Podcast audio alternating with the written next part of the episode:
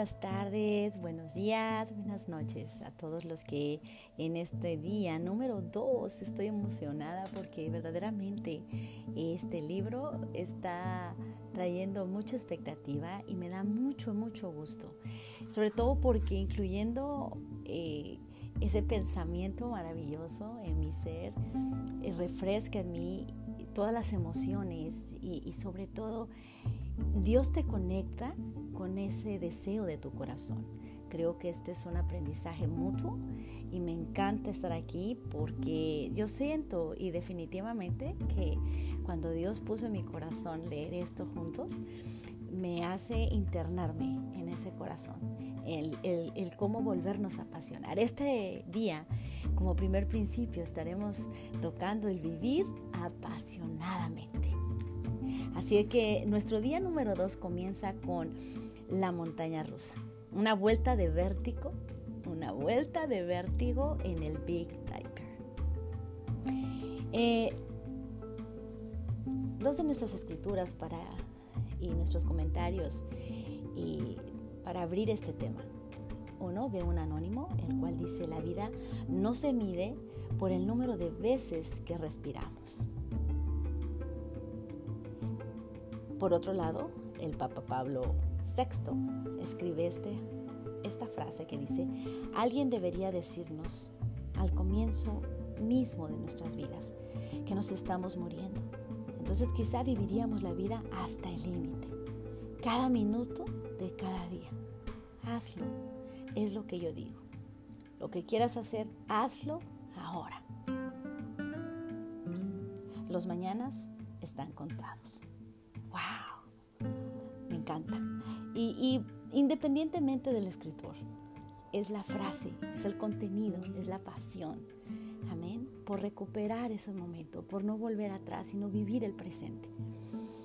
Y comenzando este día número dos, prepara tu corazón. Lo ponemos delante de Dios una vez más. Consagramos este tiempo para que vayamos de la mano de Dios una vez más a poder avivar ese fuego del don de Dios que está en nosotros y sobre todo a valorar cada minuto de vida. Comenzamos entonces de esta manera.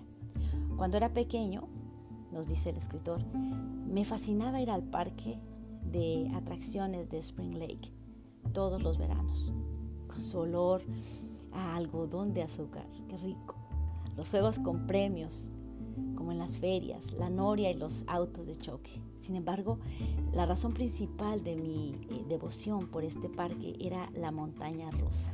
¡Wow! Yo tuve una experiencia en la montaña rusa cuando era niña y eso contó para que no volviera jamás a ese lugar. Pero continuamos. Hasta el día de hoy, dice el autor, el, el Big Dipper sigue siendo la montaña rusa más aterradora a la que jamás he subido. Debo decir que me considero una especie de experto en montañas rusas y que he probado varias docenas de modalidades, la mayoría de las cuales pertenecen a las categorías de modelo de la vieja escuela o de la nueva proeza de la ingeniería. Es evidente que me gustan las montañas rusas, que son el último grito de la tecnología sus rieles de acero.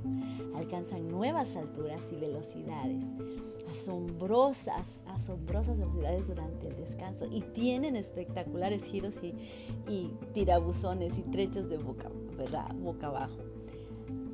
El autor también nos dice que a sus hijos les fascinan esos modelos y nos divertimos mucho subiendo a ellos. Sin embargo, el Big Dipper pertenecía indudablemente a la vieja escuela y no tenía ninguno de los atractivos de sus versiones modernas. Aquella criatura era una de las viejas montañas rusas tradicionales de madera, con vías de madera y andamiaje y enclenque, con la pintura saltada y las maderas agrietadas. Uno podía estar muy harto de otras montañas rusas, pero el Big Dipper garantizaba una descarga de adrenalina en todas las vueltas que diéramos. Apenas los demás adictos a sensaciones fuertes y yo dejábamos lo terminal. Así, tenía que ser, obviamente, que se me desbocaba el corazón y subíamos la primera cuesta, clic, clic, clic, clic, hasta llegar a la cima. Y entonces sencillamente se detenía. Y yo solía preguntarme, ¿se habrá roto? ¿Subirán a buscarnos? ¿Qué ocurriría aquí arriba? ¿Por qué se detuvo? Y entonces se oía un boom.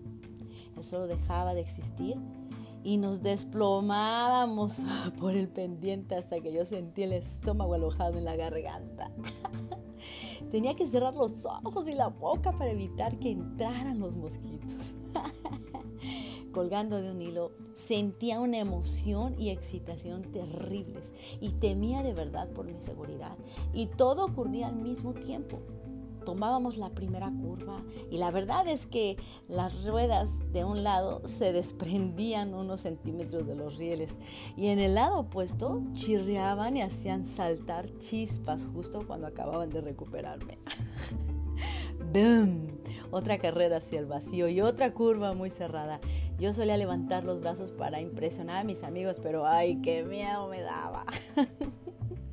Aunque hubiera subido el día anterior, siempre me sentía lo bastante desorientado como para preguntarme qué vendría ahora. Las curvas se sucedían a tal velocidad que el corazón se me desbordaba y que sudaban las manos con que me apoyaba en la delgada barra de seguridad a la altura de las rodillas. Entrábamos en un túnel tan oscuro que a duras penas podía ver el carro que iba por delante hasta que de pronto nos detuvimos y nos deteníamos bruscamente en la terminal. Es una experiencia típica de la montaña rusa, ¿no es así? Sin embargo, la característica distintiva del Big Dipper, el rasgo singular que la situaba en una categoría propia era su edad y su visible falta de mantenimiento. Tenía un aspecto tan destartalado que algunos de mis amigos ni siquiera se subían. Cualquiera podía decir y darse cuenta con solo verla y para qué hablar de montar en ella. Solo era una cuestión de tiempo antes de que se soltara de los rieles. El Departamento de Seguridad y Salud Laboral no la había inspeccionado en años. Mis amigos y yo nos teníamos y ni teníamos ni la menor idea de ni nosotros mismos si estaríamos en el Dipper cuando eso eh, ocurriera pero sabíamos sin sombra de duda que algún día saldría volando por los aires. De hecho, años más tarde un amigo me contó que en una ocasión se había subido y que el asiento vacío junto al suyo. Que se había subido y que el asiento vacío junto al suyo había salido literalmente volando del carro en la primera curva. ¿Te imaginas? ¡Qué terror! Haciendo un paréntesis, yo recuerdo esa misma experiencia y fue la primera y la última vez que yo experimenté esto. Yo subí con mi hermana pensando que podía comerme el mundo, pero cuando esta bestia iba hacia arriba, yo solamente había entendido que la voz de mamá diciendo, por favor, no se suba, demasiado tarde. Y la mejor anécdota que tengo es recordar que iba yo tratando de reanimar a mi hermana después de haberse privado. Hasta el día de hoy, esa experiencia me recuerda que no puedo pagar por algo que sea tan, tan terrorífico. Bueno, esa es mi experiencia. Tal vez soy de esas aburridas para pasar experiencias tan, tan rápidas como lo pueden ser estas montañas rosas. Pero puedo entender a nuestro autor de este libro y en esa sensación en la que nos llevó durante esta, durante esta explicación acerca de su experiencia. Maravilloso. Como punto importante, los momentos que importan de esto. ¿Piensas en tu vida más como un recorrido seguro o como una vuelta en la montaña rusa? Pregunta para ti. ¿Qué hábitos, qué hábitos de tu vida son más seguros que otros?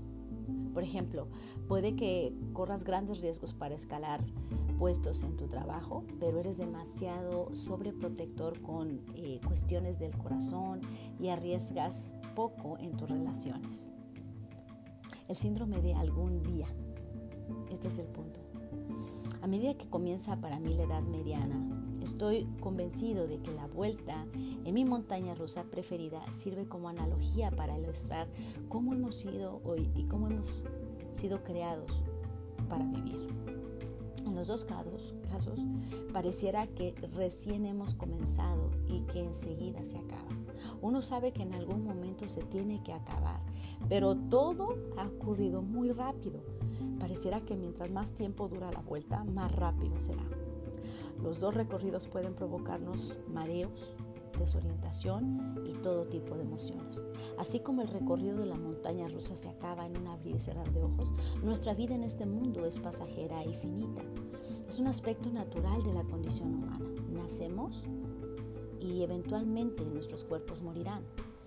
En lugar de ver esto como algo que nos deprime o nos paraliza, si estás dispuesto a enfrentar y hacerte dueño de esta verdad de la vida, una vida que tal como la concibes en este mundo acabará, puede ser verdaderamente libre.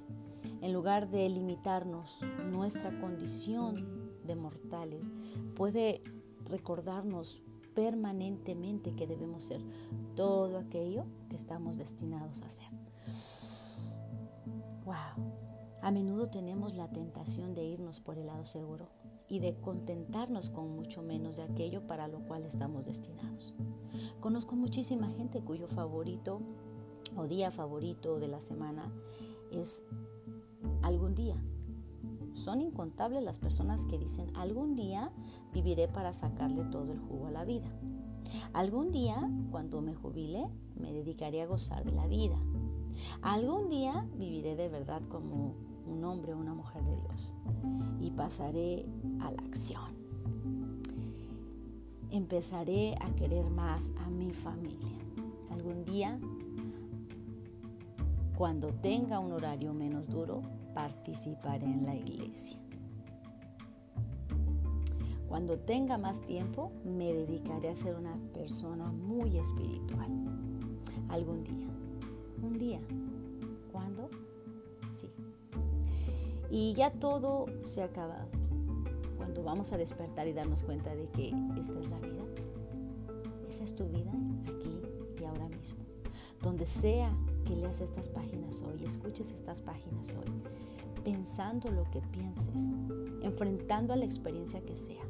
Algún día es ahora mismo. Siempre nos sentiremos tentados de ceder al síndrome de algún día pero se trata de una manera de pensar que nos despoja de algo. Algún día, cuando ocurra eso que estamos esperando, empezaremos a vivir. Cuando todo se calme algún día, podremos sabotear la vida. O, más bien, y perdón, saborear la vida. Pero resulta que las cosas no se calmarán. Una vez que alcancemos lo que creemos desear, entre paréntesis, más dinero, un horario menos rígido, el empleo ideal, el estudio ideal, la carrera ideal, no tardaremos en darnos cuenta de que no nos llena y entonces empezaremos a buscar el próximo gran acontecimiento. Dios no nos creó para que nos quedáramos sencillamente de brazos cruzados y viéramos cómo la vida pasa ante nuestros ojos, mientras nos preguntamos por qué no nos sentimos más realizados. Dios no nos creó para que asumiéramos riesgos en la fe y venciéramos a los gigantes que nos paralizan con el miedo. Deberemos ser como aquel adolescente que dio un paso hacia adelante para desafiar al gigante Goliat en el combate a muerte definitivo. A pesar de los miles de hombres del ejército israelita, David fue el único que tuvo el valor para enfrentarse al gigante. Tendría que haber sido el rey Saúl quien se enfrentara al monstruo filisteo, pero él había dejado hacía tiempo de seguir a Dios, abandonado a la indolencia y ahora permanecía en el lado seguro. Saúl le dijo a David, tú no podrás ir contra aquel filisteo y pelear con él, porque eres un muchacho, mientras aquel filisteo, fíjate, tú no podrás ir con aquel filisteo y pelear con él porque eres un muchacho, mientras que él, el filisteo, es un hombre de guerra desde su juventud. Esto lo vemos en 1 de Samuel 17:33. Si piensas en ello, en un momento, te darás cuenta de que Saúl tenía razón en su valoración. Intención de David parecía ridícula. Si tú hubieras estado ahí, ¿habrías dicho lo mismo? David, no va a ser ridículo, ser razonable. Te va a despedazar trozo a trozo. Saúl y el ejército israelita pensaban según los criterios de la razón, mientras que David actuaba impulsado por la fe. Cuando actúas según el criterio de la razón, lo único que puedes ver es lo que grandes o lo grandes que son los gigantes. Y si actúas en el impulso por la fe, lo único que puedes ver es lo pequeño que son los gigantes, comparados con Dios. Poderoso. Entonces lo que nos distinguía y lo que distinguía a David de los miles de hombres que se encontraban allí en ese momento era la absurda fe. Permíteme que sugiera que la única manera de acabar con los gigantes que se interponen entre tú y la vida para que o para la cual fuiste creado es esa absurda fe. Saúl y su ejército contemplaban la vida desde una perspectiva a ras del suelo. Cuando contemplas la vida desde ese plano, los gigantes llenan toda la escena. David, por el contrario, contemplaba la vida desde la perspectiva de Dios. Y cuando miras la vida desde la perspectiva, los gigantes se vuelven muy pequeños. Cuando miro la vida desde la perspectiva de Dios, empiezo a entender que esa vida, la fe, que todos califican de absurda, es la única manera razonable de vivir. El mundo dice, no seas ridículo, sé razonable, no destaques, no, no asumas riesgos, juega a lo seguro y haz de la comodidad, la seguridad, el objetivo principal de tu vida. Dios nos llama a una vida de fe para vivir cada momento plenamente para Él. Dios no nos creó para que nos paseáramos por los juegos para niños. Así llamábamos a Spring Lake, a esas montañas rusas que ni siquiera nos alteraban el pulso porque se movían muy lentamente. Dios nos ha prometido una vida de abundancia si subimos a bordo para vivir la gran aventura para la que Él nos creó. Una vida como esa, una vida de absurda fe, es igual de emocionante que una vuelta en la montaña rusa. Ahora, esto es lo, más increíble, los momentos que importan. ¿Estás haciendo algo en tu vida actualmente que requiere fe? Si la respuesta es no, ¿por qué no? ¿Miras la vida desde la perspectiva de Dios o desde una perspectiva a ras del vuelo?